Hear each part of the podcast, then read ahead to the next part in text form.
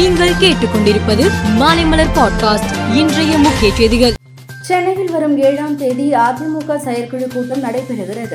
கூட்டத்தில் அதிமுகவை பலப்படுத்துவது குறித்தும் அடுத்த ஆண்டு நடைபெற உள்ள பாராளுமன்ற தேர்தலுக்கு தயாராவது குறித்தும் கூட்டணி குறித்தும் பேசப்பட இருப்பதாக கூறப்படுகிறது.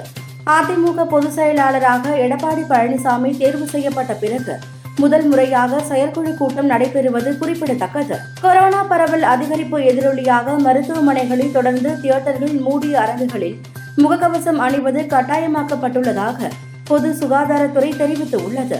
கலாஷேத்ரா விவகாரம் தொடர்பாக விசாரணை நடத்த ஓய்வு பெற்ற நீதிபதி கண்ணன் தலைமையிலான குழு அமைக்கப்பட்டு உள்ளது இக்குழுவில் முன்னாள் டிஜிபி லத்திகா சரண் இடம்பெற்றுள்ளார். மாணவர்களுக்கு பாதுகாப்பான சூழலை உருவாக்குவதில் உறுதியாக இருப்பதாகவும் எடுக்கப்பட்டுள்ள நடவடிக்கைகளை கருத்தில் கொண்டும் தேர்வுகளை எழுத வருமாறு மாணவர்களுக்கு கலாஷேத்ரா நிர்வாகம் அழைப்பு விடுத்துள்ளது. உலக மகிழ்ச்சி நாடுகள் பட்டியலில் தொடர்ந்து ஆறாவது ஆண்டாக பின்லாந்து முதலிடத்தை பிடித்திருந்தது. ஆனால் நூற்று நாற்பத்தி ஆறு நாடுகள் அடங்கிய இந்த பட்டியலில் இந்தியாவுக்கு நூற்று இருபத்தி ஆறாவது இடமே கிடைத்துள்ளது.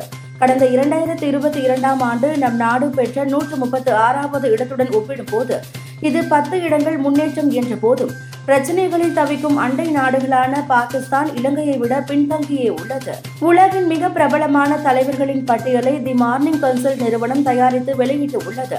இந்த பட்டியலில் பிரதமர் மோடி முதலிடம் பிடித்து உள்ளார். தி மார்னிங் போஸ்ட் தகவலின்படி உலகில் மிக பிரபலமான தலைவர்கள் தரவரிசையில் பிரதமர் மோடிக்கு எழுபத்தி ஆறு சதவீதம் பேர் ஆதரவு தெரிவித்து உள்ளனர். ஆஸ்திரேலிய அரசு டிக்டாக் செயலிக்கு தடை விதித்து உள்ளது. இதுகுறித்து பிரதமர் ஆண்டனி ஆல்பனஸ் கூறுகையில் டிக்டாக் செயலியால் ஏற்படும் சாதக பாதகங்கள் குறித்து உள்துறை அமைச்சகம் அளித்துள்ள அறிக்கையின் அடிப்படையில் தடை செய்யப்பட்டுள்ளது என தெரிவித்தார். காங்கோ நாட்டின் மசிசி மாகாணத்தின் பொலோவா கிராமத்தில் கனமழையால் வெள்ள பாதிப்பு ஏற்பட்டு உள்ளது. இதனால் வீடுகள் மற்றும் சாலைகள் தண்ணீரால் சூழப்பட்டன. வெள்ளம் மற்றும் நிலச்சரிவு காரணமாக இருபது பேர் உயிரிழந்து உள்ளனர். மாயமானவர்களை தேடி வருகிறோம் என அரசு அதிகாரிகள் தெரிவித்தனர். விறுவிறுப்பு நிறைந்த பதினாறாவது ஐபிஎல் கிரிக்கெட் தொடரில் டெல்லியில் உள்ள அருண் ஜேட்லி ஸ்டேடியத்தில் இன்று நடக்கும் ஏழாவது லீக் ஆட்டத்தில் டெல்லி கேபிட்டல்ஸும் குஜராத் டைட்டன்ஸும் இன்று மோதுகிறது. சென்னையில் இருபத்தி இரண்டு கேரட் ஆபரண தங்கத்தின் விலை சவரனுக்கு ஐநூற்று இருபது ரூபாய் உயர்ந்து நாற்பத்தி நான்காயிரத்து எண்ணூறு ரூபாய்க்கு விற்பனை செய்யப்படுகிறது. தங்கம் விலை கிராமுக்கு அறுபத்து ஐந்து ரூபாய் உயர்ந்து ஐந்தாயிரத்து அறுநூறு ரூபாய்க்கு விற்பனை செய்யப்படுகிறது. வெள்ளி விலை கிராமுக்கு எழுபது காசுகள் அதிகரித்து எழுபத்தி ஏழு ரூபாய் எண்பது காசுகளாக விற்பனை செய்யப்படுகிறது. மேலும் செய்திகளுக்கு மாலை மலர் பாட்காஸ்டை பாருங்கள்.